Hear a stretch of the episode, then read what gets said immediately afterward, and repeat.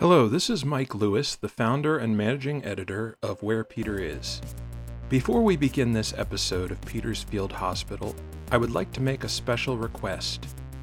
If you appreciate our work at Where Peter Is, and you've gotten something out of our articles and podcasts, please consider becoming a supporter on Patreon. Patreon is a crowdfunding platform that enables fans or patrons to make a monthly contribution to support content creators. Running Where Peter Is is not free. Our apostolate has grown to the point where I have begun to work on it full time. If we are going to succeed, we need your help. If you would like to support our work on Patreon, please click on one of the links to our Patreon page or on the button on the right hand column of wherepeteris.com. Thank you very much for your generosity. We can't do it without you. Every little bit counts. And now, for part two of our conversation with Sam Rocha.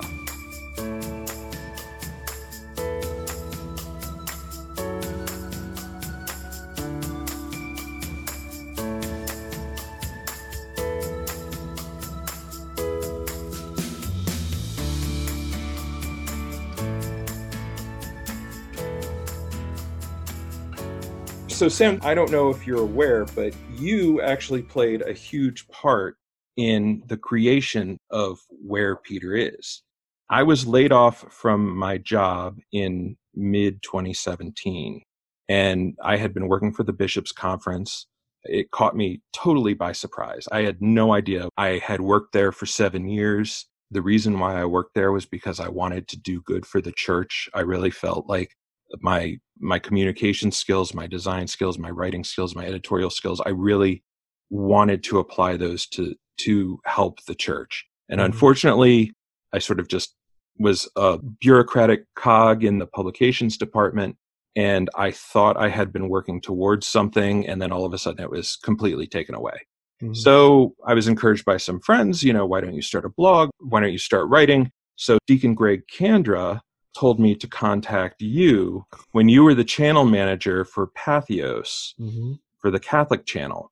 And so I did and asked you, I said, I haven't been blogging because when you work for the USCCB, you don't mm-hmm. air your opinions out in public very often. Here's my Facebook page. I'd be interested in, in doing a blog with you guys. And, and you got back to me and you said something to the effect of, I'm waiting on a site redesign, get back to me in a month and yeah, we'll get you we'll get you set up.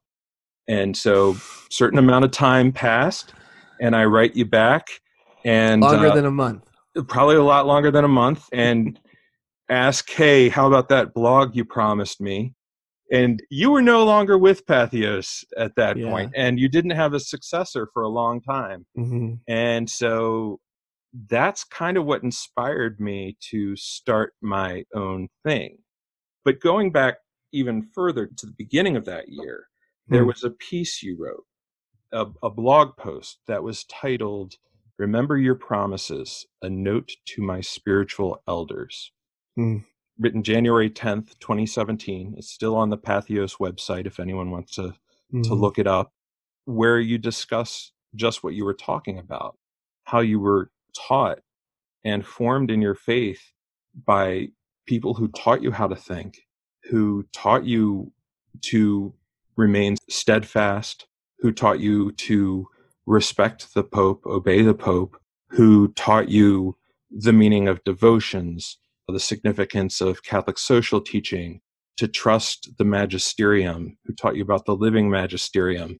That particular piece really got it struck me because I was in a similar place like you, where a lot of the people who I had once trusted and looked up to and mm-hmm. considered mm-hmm. good sources of wisdom on the faith and who could maybe help with some of the steady the storm that was occurring in the wake of the Francis papacy. And I was just noticing one by one that they were, that they had all become staunch critics of his.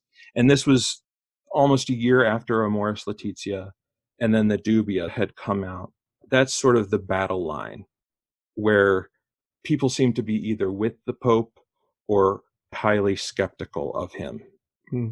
but yeah, no, that article really encapsulated my thoughts, and I've I also shared it with Paul, and it it spoke to him, and maybe he can talk about that. But I, I'm just asking if you can remember maybe what was going through your mind, and if you still share those sentiments, and if this is what you were referring to when you were talking about the people who had taught you and this anti-intellectual postmodern turn that they've taken. Yeah, uh, Paul, do you have anything to add? It might give me a uh, more footing too.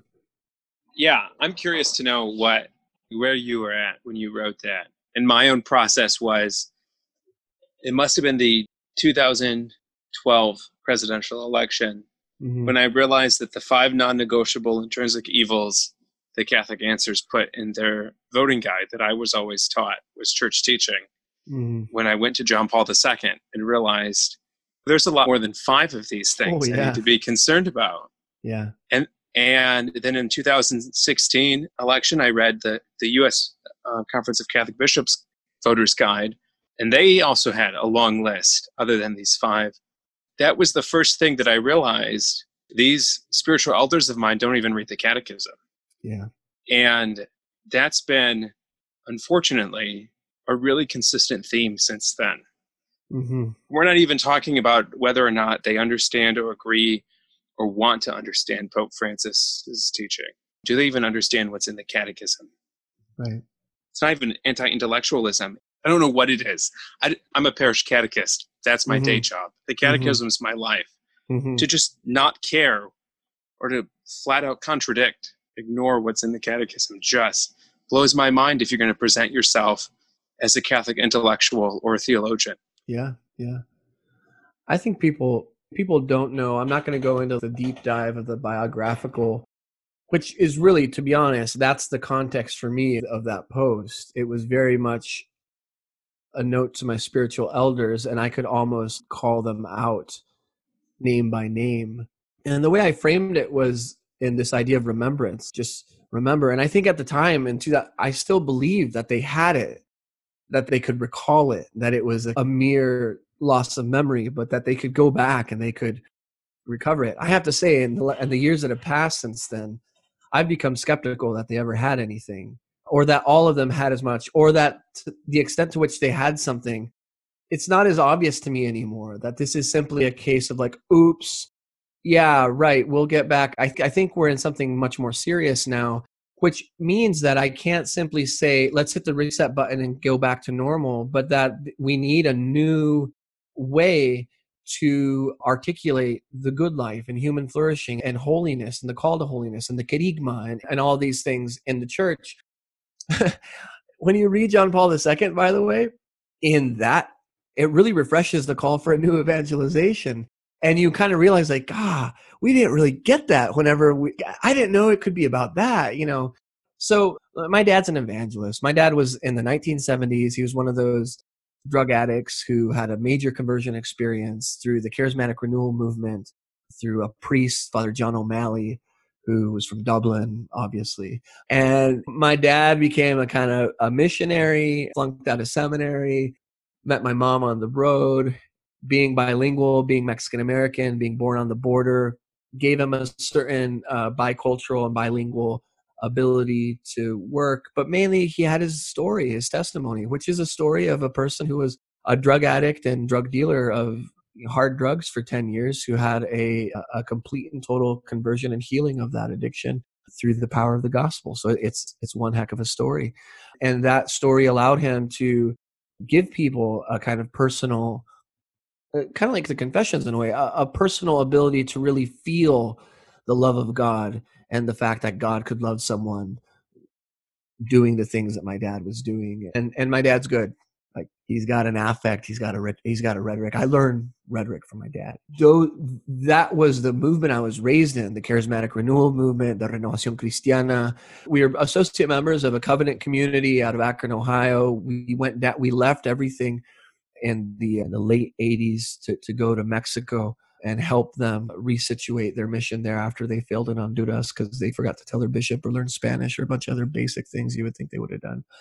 My dad ended up leaving that mixed reasons and feelings. Going to work in the kind of diocesan environment was the first pastoral coordinator appointed by uh, bishop michael pfeifer in the san angelo diocese. And so i was raised in rectories. I was raised in missions. I was raised in, in i mean my day at dad's office was like sitting in front of Father so and so's bookshelf. Literally, the parish secretary taught me how to swim. This nice, wonderful Melanie, a wonderful Filipino woman at my dad's first parish where I was born, at the Good Shepherd in Brownsville, Texas. So, like, I said I wasn't going to get biographical, and then I immediately get biographical. what I want people to know, though, is yes, I understand there's a kind of a cradle Catholic thing.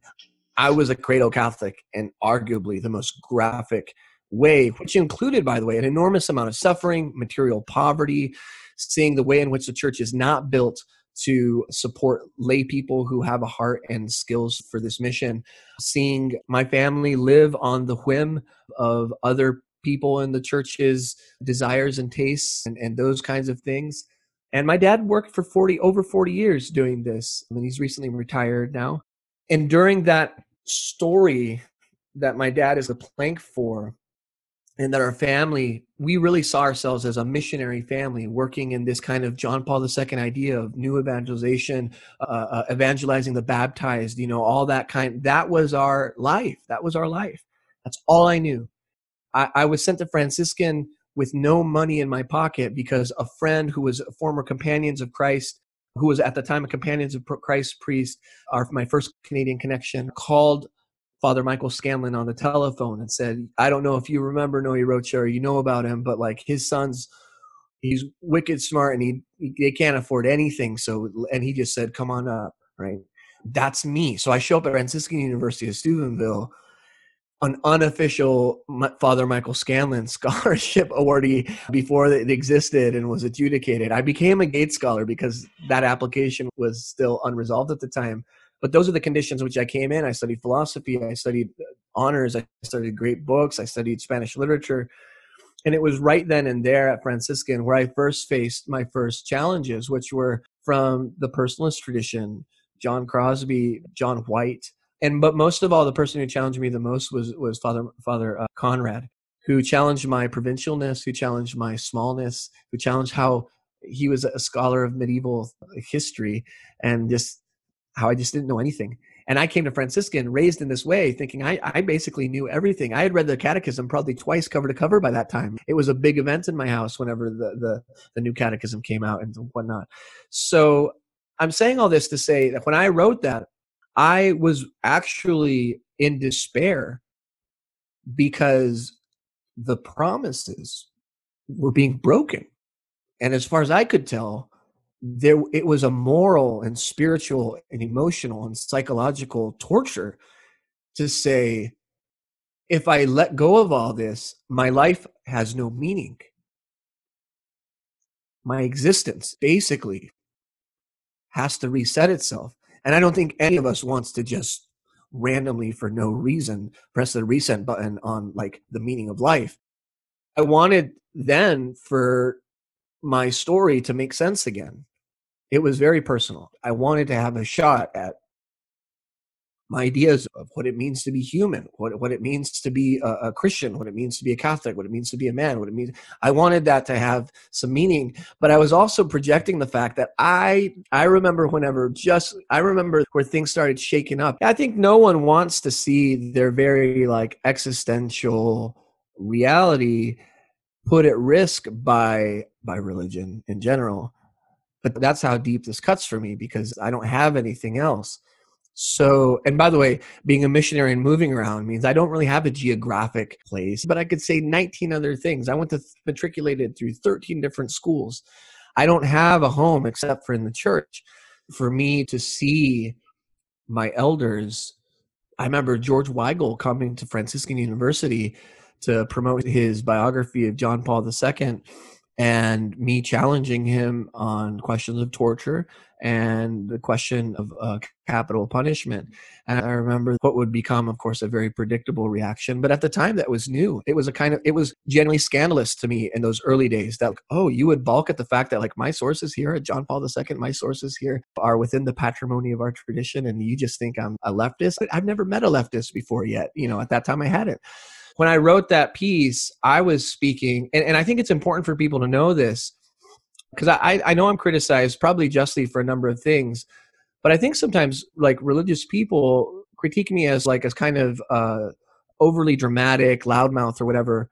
But the drama and the volume relates directly to the fact that my experience of religion has never been an optional add-on to my life. It's always been existentially all the way into the very core of who I am. So when I wrote that, I was writing from a very a very deep wound that was developing that I thought could be healed through remembrance. And all I'll say in addition is that it's not obvious to me anymore that the remembrance needed will just be a simple memory. I think we need anamnesis, which is what Plato and Paul and Luke the Greek word for remembrance, which is a deeper recollection. And I see this as very much in line with the critique of the Nouvelle Théologie, which was, I thought, very constructive, the ressourcement. Yes, we do need reform. Yes, we do need to push. Yes, we do need, and we need to remember our sources. And so for me, this is all within the kind of hermeneutic of continuity, ressourcement, added with it maybe some of the Latin American flair. But to be honest, I've come to that late. I, that wasn't the, the, the core of what I grew up with.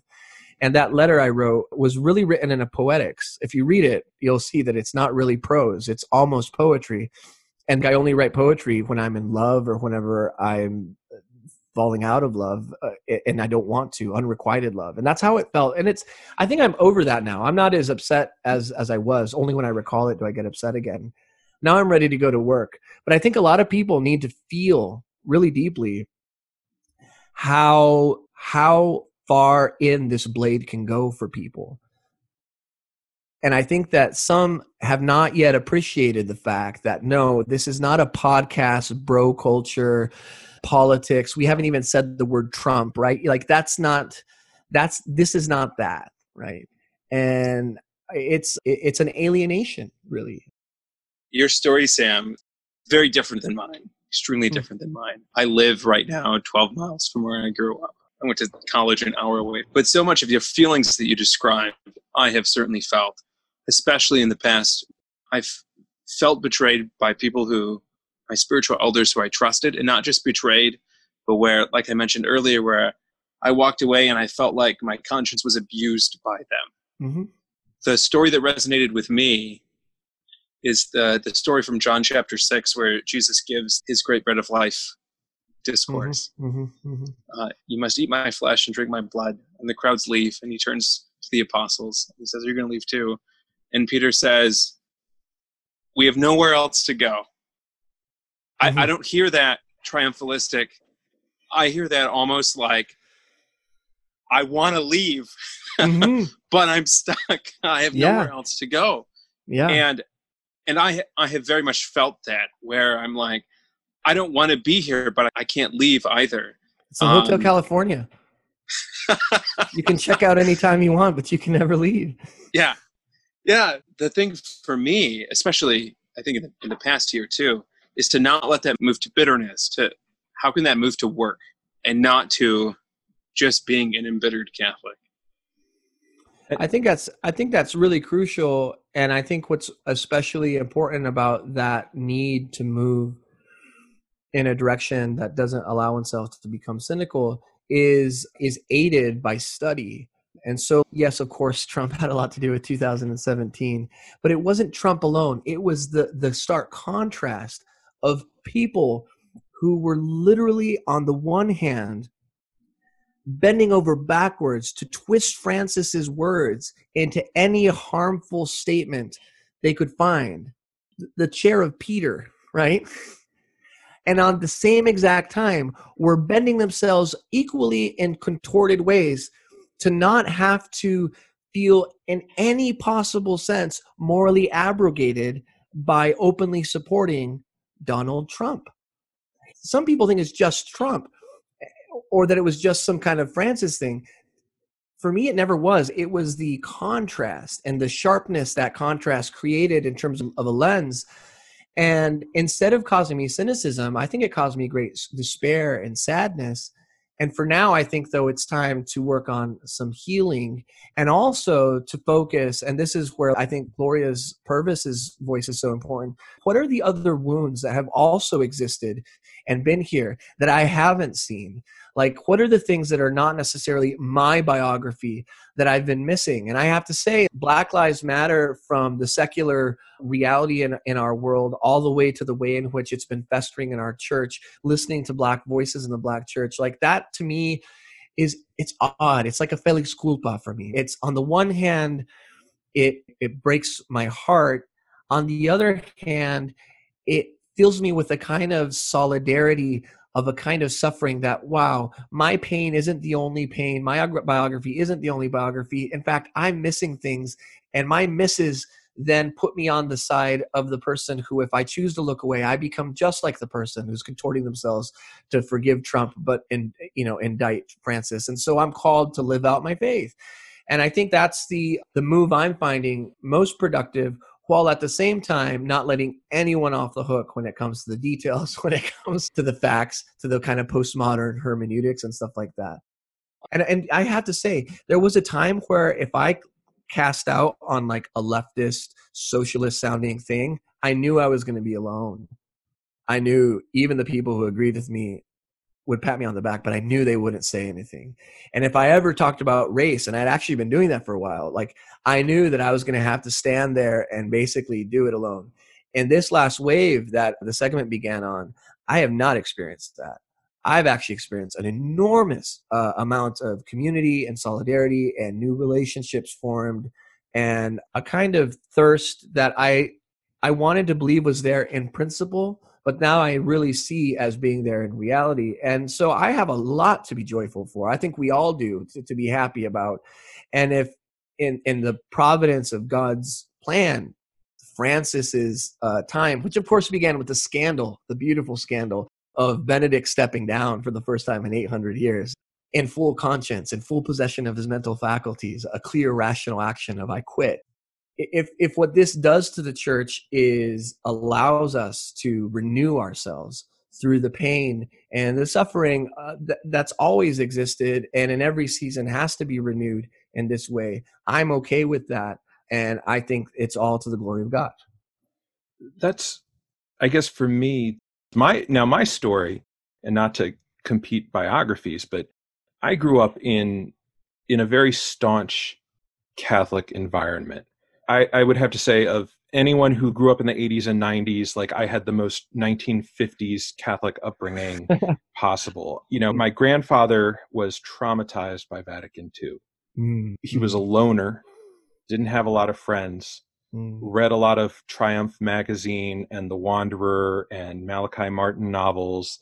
My mom learned a lot from him about her faith. She got active in the pro-life movement. Mm-hmm. but we weren't really joiners. We weren't the type that would. I mean, mm-hmm. I'm I'm right now. I'm sitting 3.4 miles away from the house where I grew up. For me, growing up, it was a little isolating because I was sent to a relatively liberal parochial school, K through eighth grade, and I would be taught these things at school like communion in the hand or this is how you, you say the hail mary with the word you instead of thee those are mm-hmm. just small examples but I would come home and have that condemned mm-hmm. that this isn't the real faith, this isn't the real church. So I and then I went to an extremely liberal Catholic high school where everything I was taught, you know, my mom would review the religion books and see how heretical they were, and I, I mean, some of them were. I think Richard McBrien's Catholicism was my sophomore year text, my sophomore year religion textbook, but we weren't really connected even to a traditionalist we went to the we were the tongue receivers at the regular suburban yeah parish. yeah yeah so it was sort of i i had developed this bunker mentality a proto trad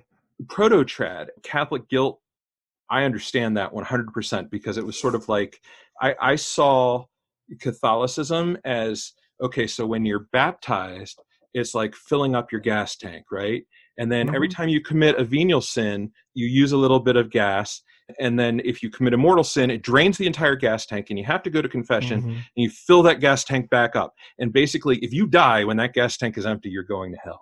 That was sort of my the, my entire worldview in terms of religion.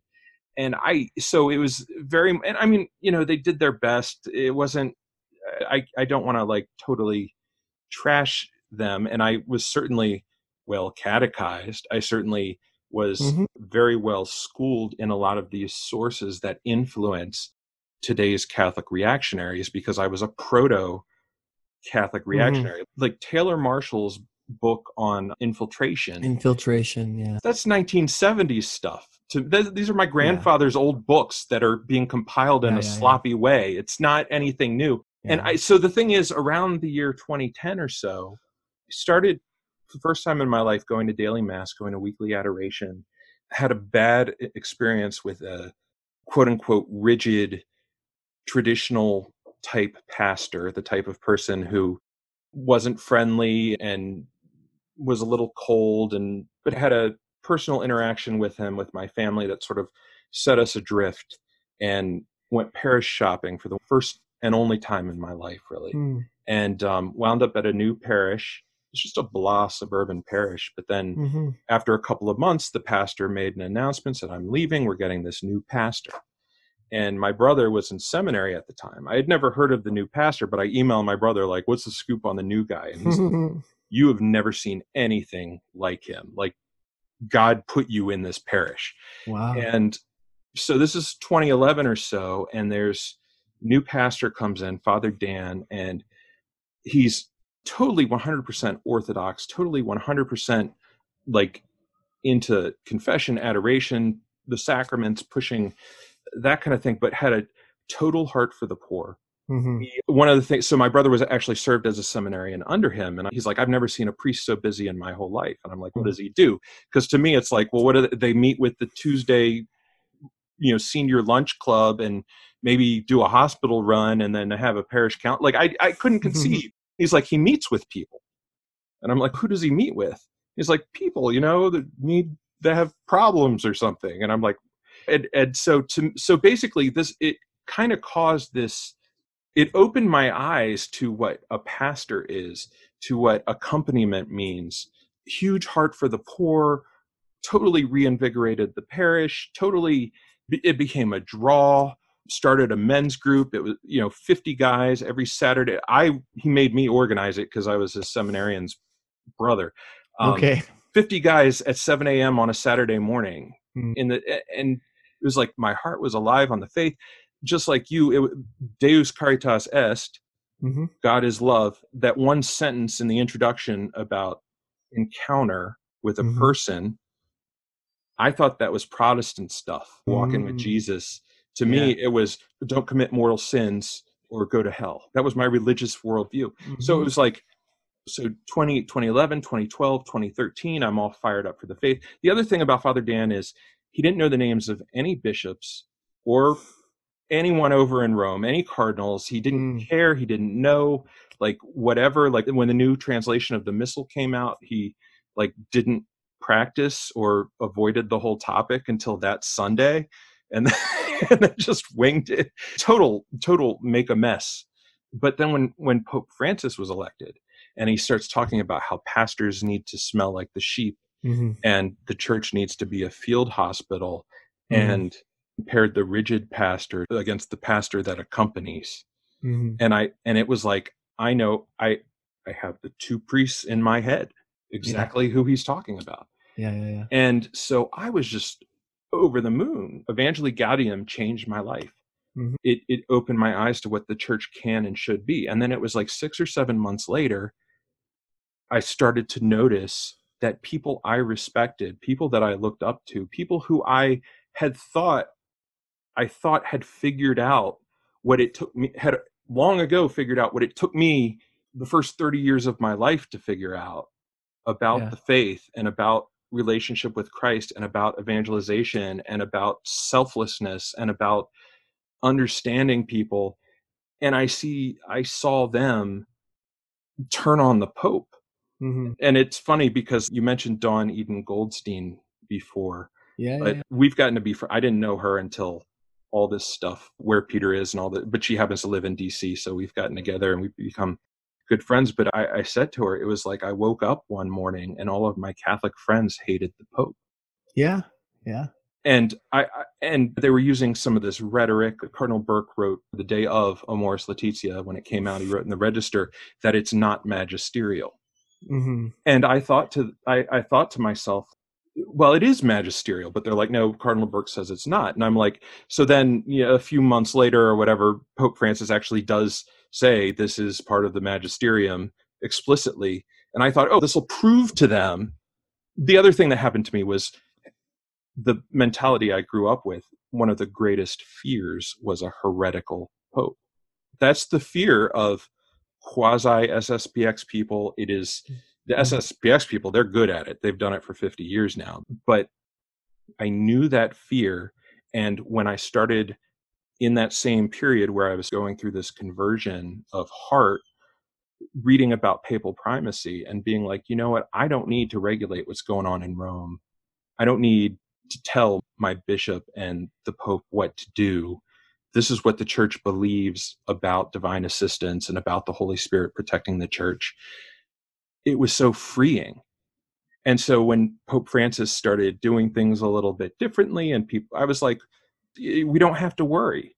The Holy Spirit is guiding the church. The, the, the Pope can't promulgate heresy on an official level and bind us to it. And, and people were saying, no, he can be a heretic. And I, I was reading Pius the Ninth through Benedict, and they were all, and consistently they were saying, the Pope guides the church or the Pope is the authentic interpreter of scripture and tradition.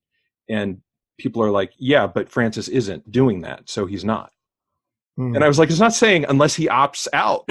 yeah, so anyway, yeah, yeah. So, so that's encapsulating sort of where I was when I felt like I had to do something. And so mm-hmm. for a mm-hmm. lo- big chunk of that, I was working at USCCB and I was telling anyone I can, this is what's going on mm-hmm in our culture, in our Catholic culture, and nobody's addressing it. And then I got laid off, and I was like, maybe I'll, I'll try to do something on my own. And then I come to find out you didn't find out we existed until three months ago, even though you were our you're our patron saint. So oh, don't say it. Don't say no, it. No, You'll have to edit that one out, okay. uh, or leave in me telling you that you have to uh, edit it out. um, I'm just the worst actually at keeping up with online stuff there was another post I did where I actually proposed that we need to share our stories. We need we need to like tell each other. Well, it's the old evangelical idea of sharing your testimony. We need to share our testimonies, maybe not just in, a, in the sense of the story or conversion, but like just our stories. Because on the one hand, I'm worried that there are people without stories who are just doing stuff, like they just have Fox News on all the time, and then EWTN, and then all their media is doing something and they don't have a story. All they have is an ideological cocoon. And i think the only thing that can break either through that cocoon or that can break it from the within is like our stories. And i think these subjective tools we have to make meaning out of our out of our lives in, in relation to the church is really important. And i think especially right now there's a lot of people who fear things that I think are more fundamental. I think you nailed it, and I'm really interested with Paul being a, catechist. Like, what maybe he'll think I'm wrong about this, but I, I went to Steubenville where like the routine for me, I was a pretty heavy partying Steubenville student. Like, actually, a lot of us were and are. We were kind of projecting ourselves. So, like, you think we're a bunch of holy rollers, we're gonna drink seven times more than you think we can. Like, that was our a lot of our the ethos of the time. And I played rugby and whatever. So, a lot of the routine there was that you do whatever you want on Saturday. And then, of course, because you did whatever you want, you can't make it to morning mass because you're passed out or whatever. But then you go to the sinner's mass and you go early so you can go to confession, refill your tank, and then you go to mass. And it was called the sinner's mass. And essentially, it was like a lifeline spiritually for us. And there's something stupid and silly and very collegiate and about that. But one of the things I learned by watching my friends was that their idea with respect to personal sin and it created this really bizarre scrupulosity and, and, even more a bizarre practice of their faith where they weren't seeking to become holy they weren't seeking to glorify God. They were seeking to keep their checkbook, their, their Catholic checkbook, in the black so that whenever they died, they would be able to reap the rewards of a great insurance plan they had bought. More and more, it became fairly clear to me that this foundation of faith would be incapable of withstanding any possible cultural opposition and would basically bend not because of a failure of their own will but because of a failure of the development of their will and their conscience by this really thin veneer of of faith and that took me back to like you think you're a good person because you go to church and all this stuff but what's your relationship to jesus like? What's your prayer life like? How much do you read scripture? Are, are you empowered with the, the gifts of the holy spirit? In the context of charismatic renewal that sounded really grandiose and there was a lot of music to go with it and a lot of branding and it was a thing but even when you break it down beyond the charisms of the particular spiritual expression you, i think you can see that and i hope we don't get lost in like vatican conspiracy theories and then the anti-conspiracy conspiracy theories and then everyone's just touting their own conspiracy. This is really to me about the central core gospel message and the fact that the christian devout life is not reducible to a series of credits and debits of personal sin that we're not even individuals in this thing that we're parts of a community of a church. And to me those far deeper wells will make up for the cultural problems at this point in time, as I think we can see. But I believe this is going to be a great battle, a great battle. And I hope everyone who has a feeling and a sense of solidarity with these ideas is ready to really fight and fight hard in charity and with goodwill, but to fight because I think that in the America America has succumbed to itself and we're in this kind of move between the Pax Americana and the American pox of COVID. And I, I think this is a time for a kind of Christian witness that can actually call people who, way before all this, were, were going to Sinners Mass, good Steubenville graduates, and who never really understood what the call to Christ is, what it means to be a Christian, to call them maybe for the very first time. And so, again, I'm like wildly optimistic, as odd as that might sound, about the spiritual situation in the United States now. I think we're living on the verge of a great renewal and a great time of, of realizing that the purpose of the Christian life is personal holiness, which is not individual holiness. We don't go pop into heaven or purgatory or hell as units of one. We're members of a body.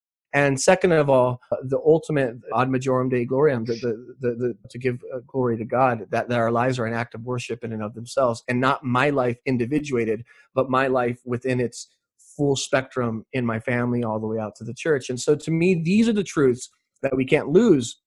And I sometimes worry that I don't talk about them enough because there's so much juicy bits, right, to get around and, and jump around. But I hear that in your story and I see it in my story. And I'm sure, Paul, you could jump in with yours and, and you noted some of that. And so, you know, these are the universals that emerge from the particulars, right? These are the eternal objective realities that emerge from the subjective personal biographies. And I think that what we've done here is actually a really good exercise of that. I'm like cheering internally as you're speaking because it's not just my personal experience, but what I do in ministry, but also what the very heart of our tradition, the very heart of the catechism, and the very heart of Pope Francis is exactly what you're saying, where holiness isn't sin management. That's not at all what holiness is. If you go back to paragraph one of the catechism, it's God giving us his divine life to make us like him. Us, not me, us, all of creation being drawn back into himself, us becoming other Christ through sacramental grace. I mean, this is the kerygma I go back to in my ministry. I go back to Evangelii Gaudium. The mm-hmm. Pope talks about the kerygma, and he says you cannot have church renewal or evangelization without the kerygma first. And he says the kerygma is the first proclamation of the gospel, both in a in a linear sense, so it's the first thing we tell people, but he says, mm-hmm. but also in a qualitative sense. Right because everything else must rest upon this idea of God's just unending, persistent love of each one of us to draw all of us back into Himself. And that's exactly the point. And that's the reason for our hope. And that's what any efforts of political renewal or church renewal have to rest on that thing. Yeah, absolutely. I think we don't need to be too hard on ourselves when we fall into the scruples of a checkbook Christianity. I know we've been in relationships, I have at least, where all of a sudden it becomes a management of their satisfaction and my own satisfaction and just trying to not piss one or the other off.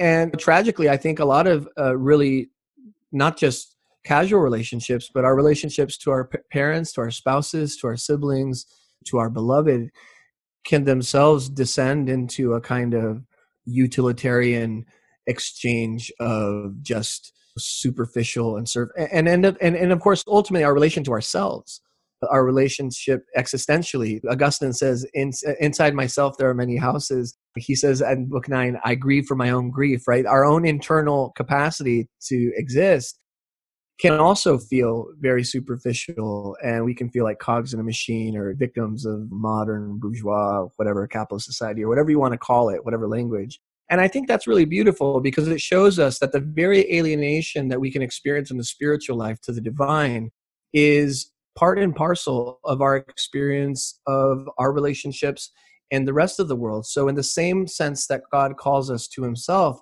it's not at the expense of calling us to uh, a deeper uh, ability to forgive uh, those who have done us wrong, or a deeper ability to remain in contact with those who we've allowed ourselves to slide away with. But that all of these virtues of the Christian life not only manifest themselves in, in, in the interior part of the mystery of our relationship to, to God and to, and to the divine life, but they also externalize themselves in a heart for the poor, for justice, but even like being nicer to people and and being cruel out of a deep concern for being nice or caritas and asking ourselves the hard questions about that. And so you know, this is to me the great personalist test of our time. The, the last century was the century where the the church, after being willing to maybe hold on to the tensions that modernity had given us, became like any early relationship, tested that a lot.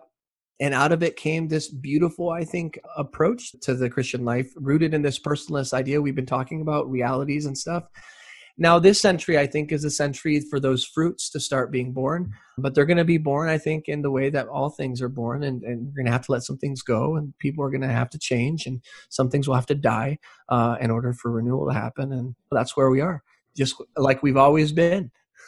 Now, I, I want to jump in here because it's uh, I don't. This is we're having kind of a kumbaya moment, and we're all on the same page. But I want to challenge what mm-hmm. you're saying. Um, sure the the post Vatican II movement in the in Latin America, the leadership in the in Latin America, people will point back at that post Vatican II era and will say we already tried all that stuff and it failed. Hmm. Leading with Jesus loves you. I didn't go to Steubenville. I never heard the word kerygma until Pope Francis put it in the middle of his book. Okay. Yeah, we didn't have that stuff in the Baltimore Catechism. I guess my question is what would you say to the people who say, look at the decline of the church in, in Latin America? Look at church going and, and attendance in the US. I have my own theories. Clearly, if people were as well formed as the narrative goes, it wouldn't have crumbled as quickly as it did. Sure. I mean, look, I think here there might be a slight difference of view. Like, the church has never been a particularly well catechized and evangelized church from the earliest emergence of the church when people are literally being who was it? Was it uh, ananias and sapphira got literally turned into dust because they messed up on the the rules of communal life and paul isn't exactly gentle with the thessalonians and in other words come on like it's not my view. And again, I'm the son of evangelist. I believe deeply in the heart of, of the, the, the Christian gospel. But in the confessions, the star of that story is Monica, who's horribly catechized. Ambrose has to come up to her and be like, yo, we don't give sacrifices to the Roman idols on Mondays after going to Mass on Sunday. Cut it out. Oh, okay. Sorry, I didn't know that. Yet Monica is the holiest person in that book.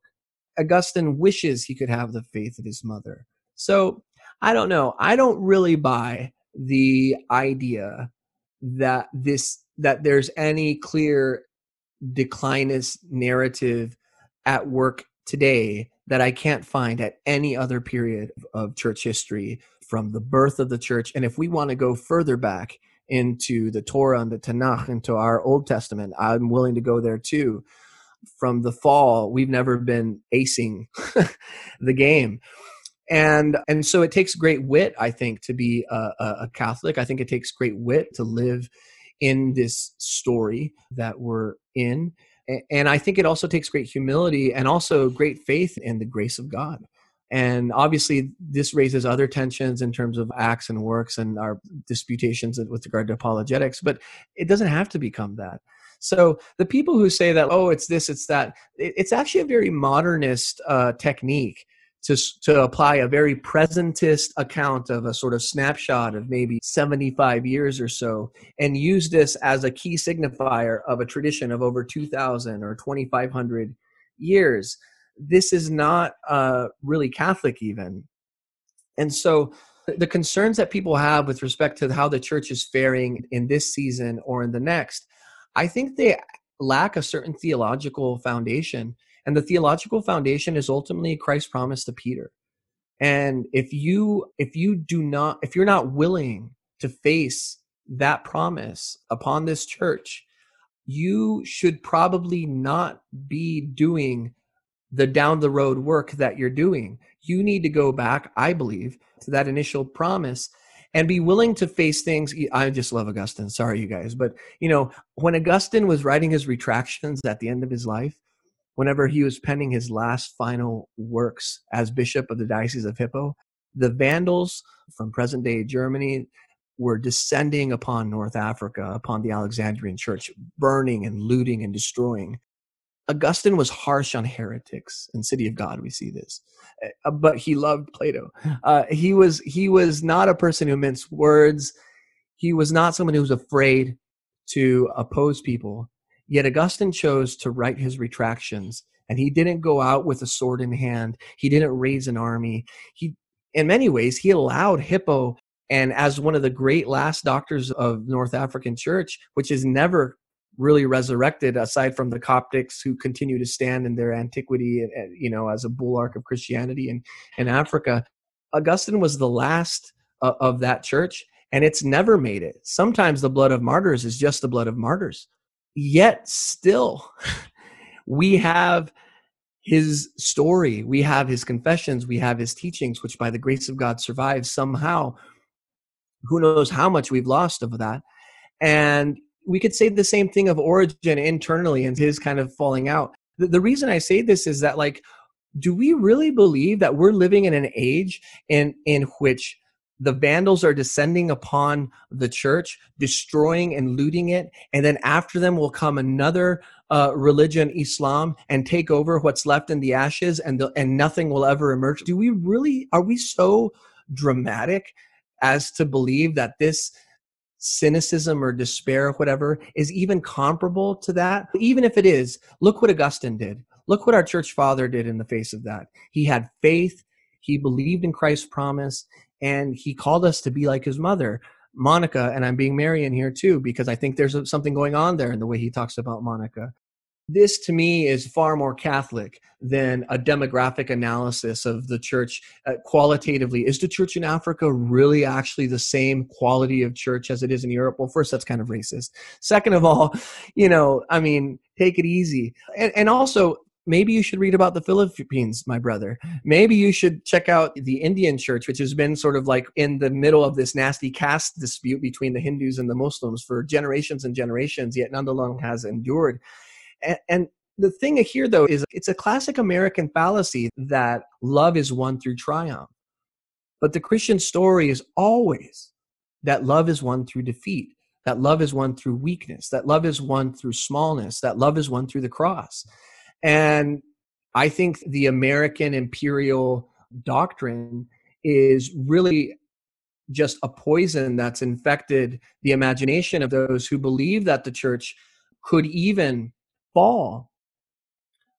Because the wit of this whole thing is when you win through defeat, every time they have you down, you have them right where you want them right? Every time they have you down, it's like Ignatius of Antioch's letters to the Romans. I can't wait. This is exactly what we've been waiting for. And I think sometimes that can get a little creepy, a little kind of suicidal and stuff. But I, I think we don't need to become fatalists and we don't we don't need to be unconcerned for the faith of my brother and my sister for the faith of my children for the health of my parish for certainly the uh, the global church and this networked global society we're living in that we're on zoom with now without falling victim to other ex- exaggerations I think we can take these sort of questions of what about the decapitated statues or what about the burning churches in France or what about the this, that, or the other and say, look, if you really care about this, there's a library. You can go to that library and you could read the annals of history and you can see all the comparisons and you can read of the saints that rose up in that time. Then you can pray to those saints to help give you faith and to fortify your faith in Christ. And if you want one, I'll give you Augustine. Right? That to me is the Christian response to this. What I don't like is whenever the so called other side tries to respond on the same sociological demographic accounting terms as they are. Well, actually, the data suggests some. No, no, no, no. I don't think we have to have a data discussion. I don't think I have to go in and defend Latin American Catholicism or blame it on the Protestants or do switches their triumphalist idea of, of a kind of individualist Pax Americana that frankly is not a part of our faith and was even declared a heresy if they want to go to the books by a pope long before Vatican II. This concludes the interview portion of part two of our podcast with Sam Rocha. I'd like to thank all of you for joining us here in Peter's Field Hospital. Once again, thank you to our Patreon sponsors, and I encourage anyone who enjoys this program or enjoys our website to consider becoming a Patreon sponsor and helping to support our work. Finally, I'd like to leave you with another song by Sam Rocha. This one is Samuel's Song.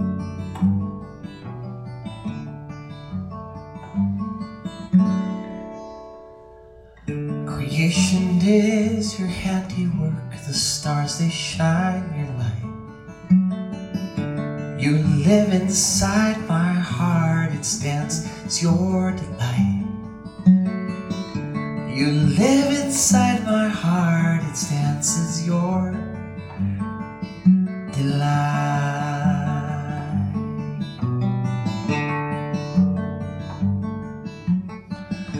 Contradiction is your dwelling, great, vast, and small. You part the waters of the sea and mark the sparrow's fall. You part the waters of the sea and mark the sparrow's fall.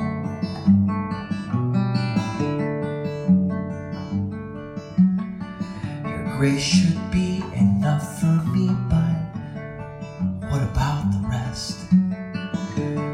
not forsake the other parts that I cannot confess. Do not forsake the other parts that I cannot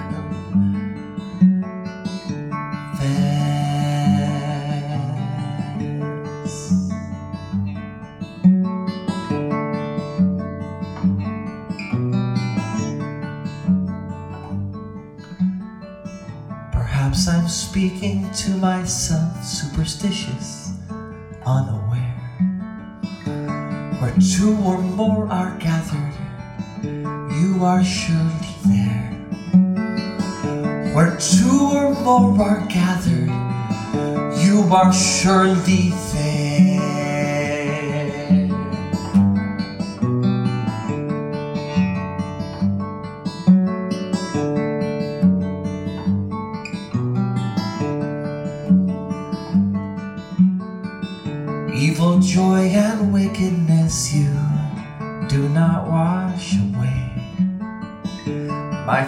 Instead you bathe, though they be of clay.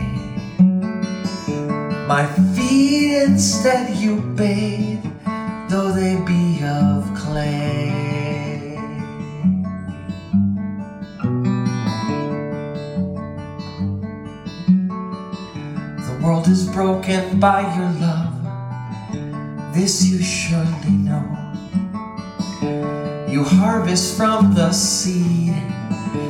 you cannot sow. You harvest from the seed that you cannot sow.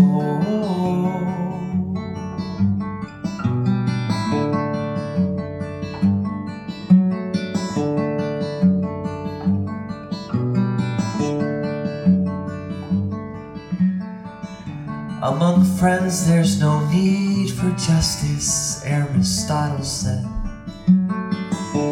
The Son of Man has no place, no place to rest his head. The Son of Man has no place, no place to rest his head.